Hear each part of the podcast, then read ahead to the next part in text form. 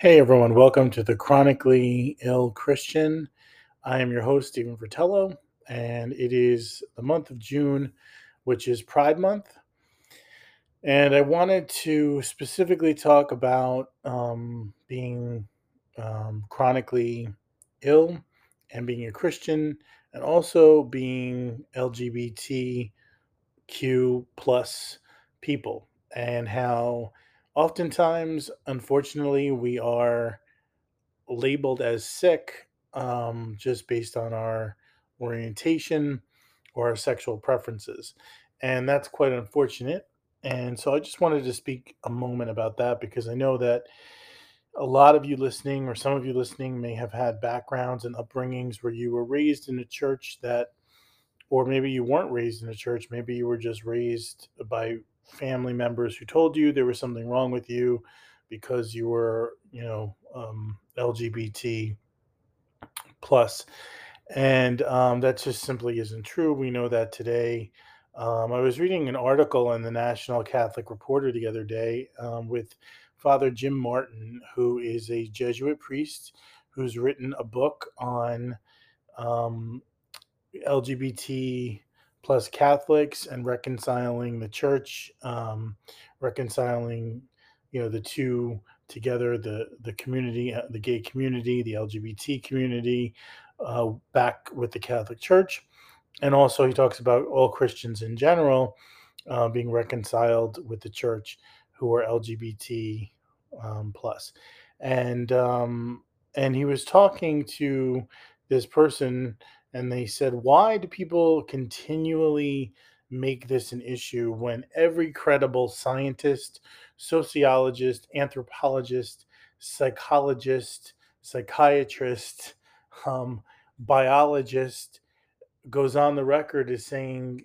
being gay or trans or um, lesbian, bisexual, whatever, is not a disorder. It's not an illness. It's not psychological. It's not anything that people can really control. It's part of their genetic makeup and their psychological makeup. And we should just accept these people and affirm them and leave them alone. They are just human. Be- we're human beings, just like everybody else, with just a different preference when it comes to who we partner with or our preference on uh, intimacy. And you know, it's and the person said, "I don't know. I think a lot of it has to do." The reporter and the the person he was interviewing with said, "I think it." You know, Father Jim responded, "I think it has a lot to do with fear that people are afraid, and when you are afraid, um, you know," he said, "perfect love drives out fear, but also perfect fear drives out love."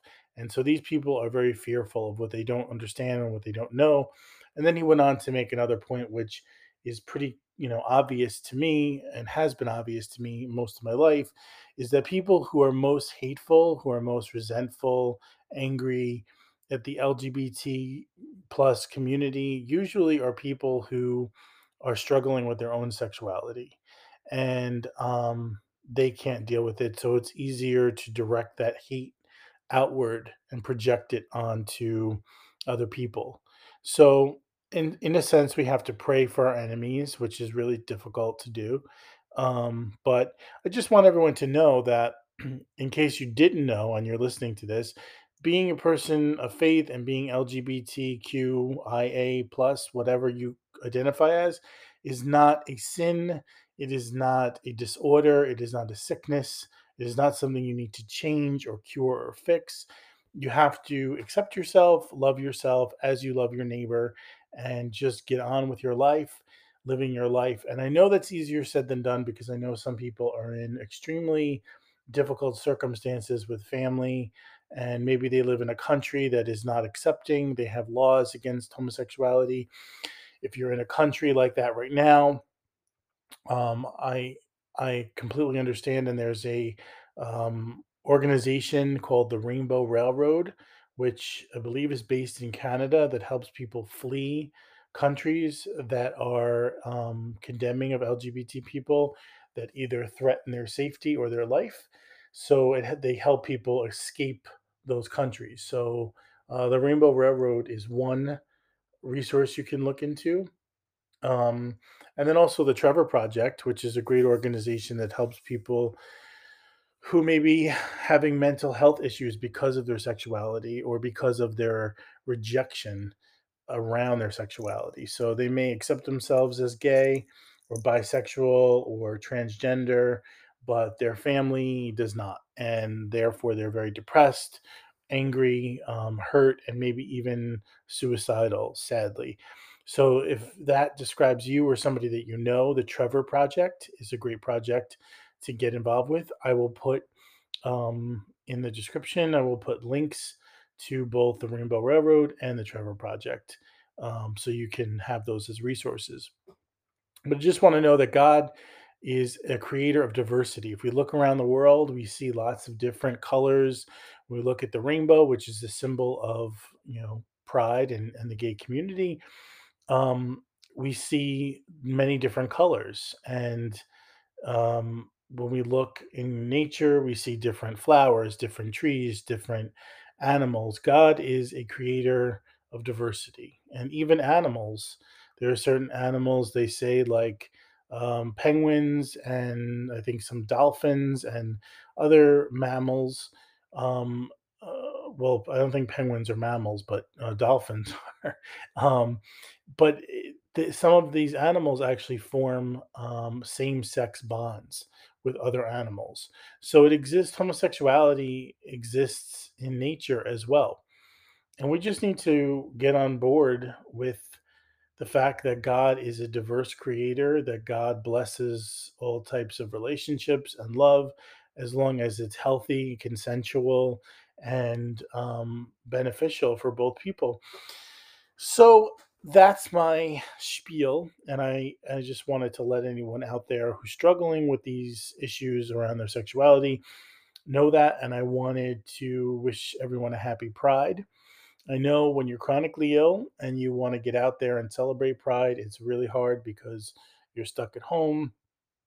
You may not be able to go out and do what you really want to do. You also, um, you know, people are acting as though COVID is gone, but it's still out there, it still exists. Two friends of mine recently got COVID.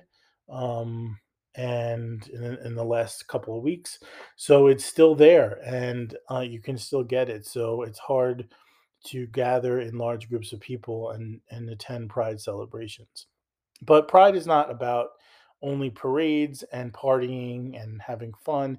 It's just it's a time to remember where we came from and that we are a marginalized group of people who are just voicing our right to sell to acceptance in the community, acceptance in the world, and um, as as children of God, basically. I mean, it sounds sort of corny, but we are all made by the Creator, and we are all um, part of God's family.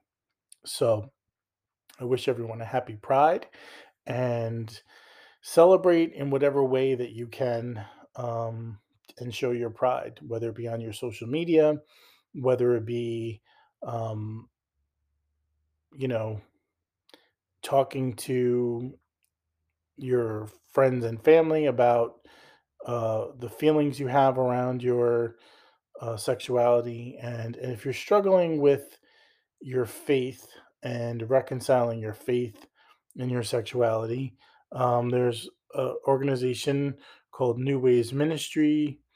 Um, New Ways Ministries, which is a Catholic organization, but there's also a couple of other Christian organizations that I will put um, in the link in the in the show description, um, like Soulforce, and also if you're you know different denominations may have different groups of people that are working towards LGBT plus inclusion. Like I know well, there's my phone going off again, like always.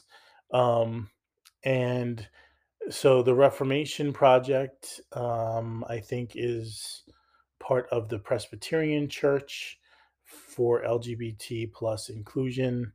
Um, and so I'll put some some um, links and websites in the description.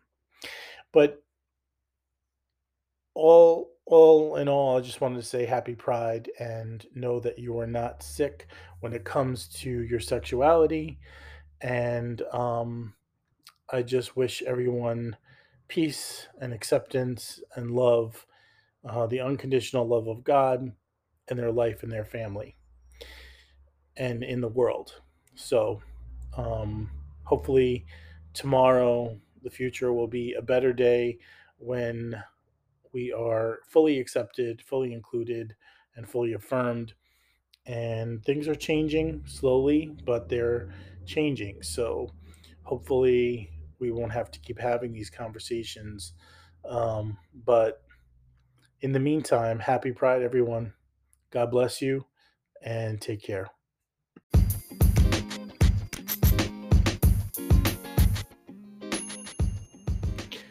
Hey everyone, just a side note.